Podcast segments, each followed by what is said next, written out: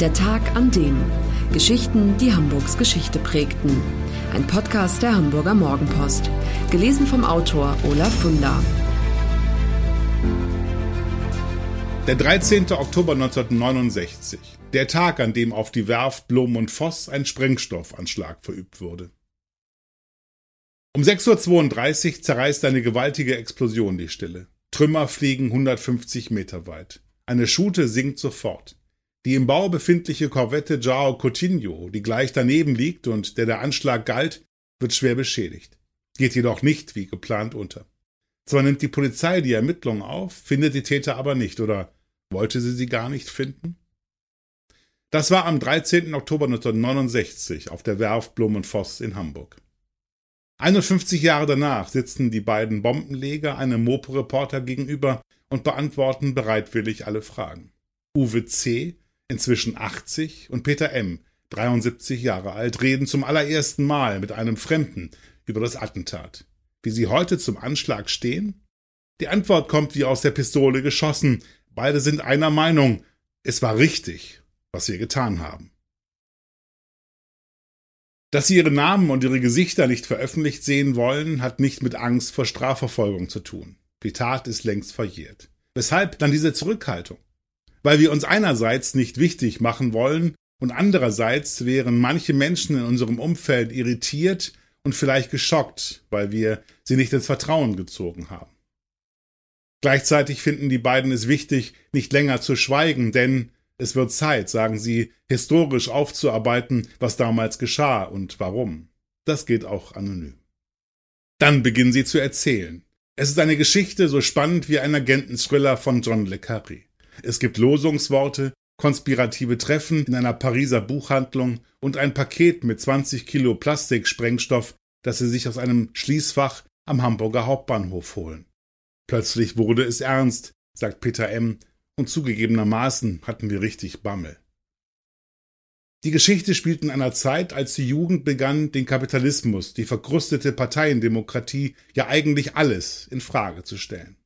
In Hamburg protestierten Studenten, Schüler und Auszubildende gegen die Notstandsgesetze der Regierung Brandt-Kiesinger, gegen die undemokratischen Strukturen an Unis, Schulen und in den Betrieben, gegen den Vietnamkrieg und gegen Ausbeutung und Unterdrückung der Menschen in der dritten Welt. Dabei rückte 1968 immer mehr ins Blickfeld, was für einen brutalen Krieg der portugiesische Diktator Antonio de Oliveira Salazar gegen die nationalen Unabhängigkeitsbewegungen in den Kolonien seines Landes führte. Das war wie ein zweites Vietnam. Bilder von furchtbaren Massakern kursierten. Auf einem hielten portugiesische Soldaten in jeder Hand den abgeschlagenen Schädel eines ermordeten Freiheitskämpfers in die Höhe wie eine Trophäe. Da wurden keine Gefangenen gemacht, erzählt Uwe C., die haben jeden gefoltert und ermordet. Die Empörung beim Sozialistischen Deutschen Studentenbund SDS, der Keimzelle der Rebellion, war groß, als herauskam, dass die Bundesrepublik ein Waffenembargo der Vereinten Nationen missachtete und die portugiesische Militärjunta mit Kriegsmaterial belieferte. Als dann ein niederländisches Fernsehteam auch noch aufdeckte, dass sich bei Blom und Voss in Hamburg drei 80 Meter lange und 10 Meter breite Korvetten im Bau befanden, die künftig das Rückgrat der portugiesischen Flotte bilden sollten und unmittelbar für den Kolonialkrieg bestimmt waren, da setzte sich die Erkenntnis durch, dass was geschehen musste. Aktivisten des Sozialistischen Lehrlingszentrums SLZ in der Hochallee 21, von denen einige auf den Werften arbeiteten, stellten eine Informationskampagne auf die Beine. Flugblätter wurden an den Werkstoren von Blom und Voss verteilt. Darauf abgedruckt war ein Schreiben der angolanischen Befreiungsorganisation MPLA an die Genossen, Arbeiter und Angestellte. Zitat Indem ihr diese Korvetten mit euren Händen baut, habt ihr niemand anderem geholfen als den Unterdrückern der afrikanischen Völker. Ihr müsst euch klar darüber werden, dass ihr nichts produziert, sondern nur vernichtet. Zeitgleich traf ein Schreiben der Paiksch, der Befreiungsbewegung Guinea-Bissaus, beim Hamburger SDS ein. Absender Amilcar Cabral, der charismatische Führer. In dem Brief stellte er klar, dass die Korvetten aus Hamburg eine große Bedrohung für den Freiheitskampf Afrikas seien. Es sei müßig, lang und breit über Solidarität zu reden, schrieb er. Was Not tut, das ist der Kampf. Sie müssen in ihren Ländern ebenfalls kämpfen. Ich sage nicht mit dem Gewehr in der Hand. Ich werde Ihnen auch nicht sagen, wie Sie zu kämpfen haben. Das ist Ihre Angelegenheit. Uns war klar, wir müssen was tun, sagt Peter M. Also nahmen wir Kontakt zu einem niederländischen Angola-Komitee auf, das wiederum in Verbindung stand mit einer portugiesischen Widerstandsgruppe namens Liga für revolutionäre Einheit und Aktion, Loire. Mit einem gemieteten VW Käfer sind wir dann nach Paris gefahren. Ein Losungswort war vereinbart und es kam zu einem konspirativen Treffen in einer Buchhandlung im Quartier Latin. Von dort ging es über Umwege in eine Wohnung ohne Namensschild, wo die Hamburger von zwei Männern in Empfang genommen wurden. Zunächst war von Sprengstoff noch nicht die Rede. Erstmal wollten die Gastgeber den Fremden aus Deutschland auf den Zahn fühlen. Es gab stundenlange Gespräche über Politik, Widerstandsbewegungen, Kuba, die Sowjetunion, China und die westdeutsche Studentenbewegung. Anschließend wurden die Hamburger zur Buchhandlung zurückgebracht und mit den Worten verabschiedet, wir melden uns. Beim nächsten Gespräch kamen sie dann ganz schnell zur Sache, fährt Peter M. fort. Man sei bereit, uns 20 Kilo Plastiksprengstoff zur Verfügung zu stellen. In einer anderen konspirativen Wohnung gab es eine Unterweisung in die Eigenschaften des Sprengstoffs und in den Bau einer Bombe. Am Ende hieß es abermals, ihr hört von uns. Die Hamburger traten die Heimreise an. 14 Tage später überbrachte ein Bote einen Umschlag. Darin der Schlüssel für ein Schließfach im Hamburger Hauptbahnhof. Damit verbunden war die Anweisung sofort abholen. Um sicherzugehen, dass mit dem Sprengstoff alles in Ordnung war, haben wir eine kleine Menge davon auf dem Truppenübungsplatz Höltigbaum getestet, erzählt Peter M.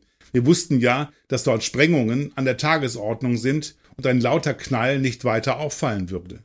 Die Wirkung war beeindruckend, der Baum, an dem wir die Ladung angebracht hatten, wurde zerrissen. In den nächsten Monaten passierte erstmal nichts. Theoretisch über einen Anschlag nachzudenken, ist es eine. Ihn wirklich durchzuführen, war es ganz anderes. Wir mussten uns ganz schön überwinden, gibt Peter M. zu, und das hat den Sprengstofflieferanten ganz offensichtlich zu lange gedauert. Eines Tages kam ein Anruf. Da sagte jemand, wir hätten gern das Buch zurück. Ich habe geantwortet, nein, nein, wir haben das Buch noch nicht gelesen. Damit war klar, jetzt oder nie. Am 12. Oktober 1969, so Uwe C., haben wir die Bombe gebastelt. Dazu verwendeten die Attentäter einen Plastikeimer mit Deckel und als Zeitzünder einen handelsüblichen Wecker. In der darauffolgenden Nacht verschafften sie sich gegen ein Uhr durch ein Loch im Zaun Zutritt zum Gelände von Blum und Voss.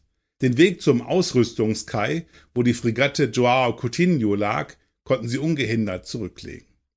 Das Schiff war bewacht, aber uns war bekannt, dass den Werkschutzmännern in der Nachtschicht langweilig war und sie Werftspaziergänge unternahmen oder sich an entfernte Getränkeautomaten begaben, so Peter M. Unser Plan war, in einer solchen wachfreien Pause das Schiff zu betreten und den Sprengsatz zu deponieren. Doch der Werkschutzmann dieser Nacht blieb in seiner Bude sitzen, löste Kreuzworträtsel und hörte Radio. Die Bombenleger mussten also improvisieren. Einer der beiden hangelte sich in einem Versorgungsschlauch von der Kaimauer hinunter auf eine Schute, die zwischen Korvette und Kaimauer lag. Eine Möglichkeit, von dort auf die Korvette zu kommen, gab es nicht. Deshalb deponierte er den Sprengsatz in einer Wassertiefe von einem Meter zwischen Schute und Korvette. Anschließend kletterte der Bombenleger an dem Versorgungsschlauch wieder auf die Kaimauer hoch. Wir hatten den Zeitzünder auf 6.30 Uhr eingestellt, denn wir wussten, erst um 7 Uhr ist Arbeitsbeginn, erzählt Uwe C. Wir konnten also davon ausgehen, dass sich niemand auf dem Schiff oder an der Kaimauer befinden würde.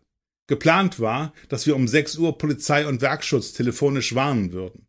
Als es soweit war, stellten wir zu unserem Schrecken fest, dass die Telefonzelle, von der aus wir das machen wollten, kaputt war.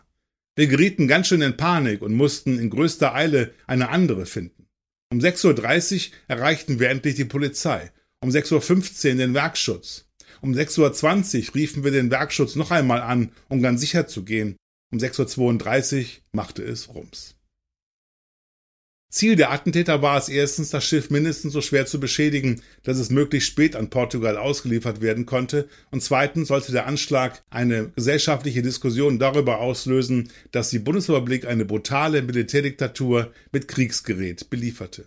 Ziel 1 wurde erreicht. Der Schaden am Schiff war so groß, dass sich die Auslieferung um acht Monate verzögerte. Das zweite Ziel aber verfehlten die Attentäter. Zwar wurde in niederländischen Medien ausführlich berichtet, in deutschen jedoch kaum. Einige Zeitungen brachten kurze Artikel und auch in den Abendnachrichten wurde der Anschlag erwähnt, aber das war es dann auch schon. Als hätte jemand die Angelegenheit bewusst totschweigen wollen, so Uwe C.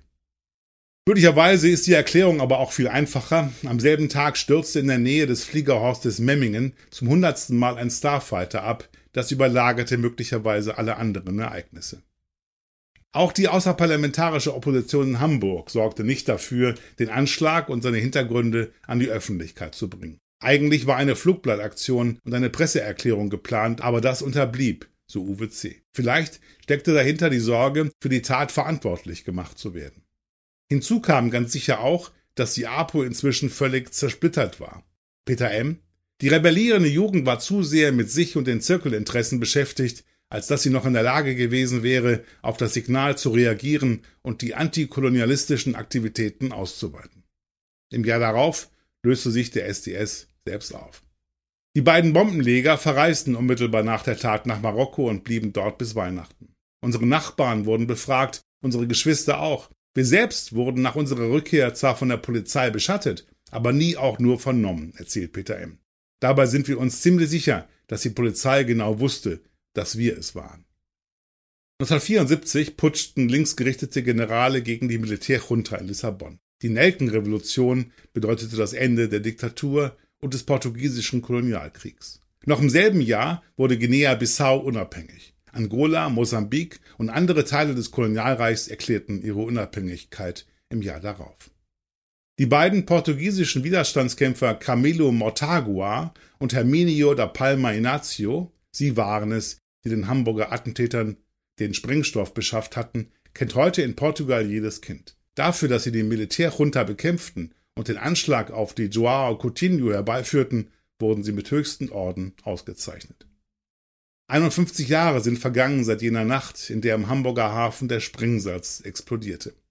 Wir kalkulierten das Risiko so gering wie möglich. Dass trotz aller Vorsichtsmaßnahmen etwas hätte schiefgehen und ein Mensch hätte ums Leben kommen können, hielten wir für fast ausgeschlossen, sagt Peter M. Heute sehen wir es anders. Wäre einem Menschen damals was zugestoßen, wir hätten uns das sicher nicht verziehen.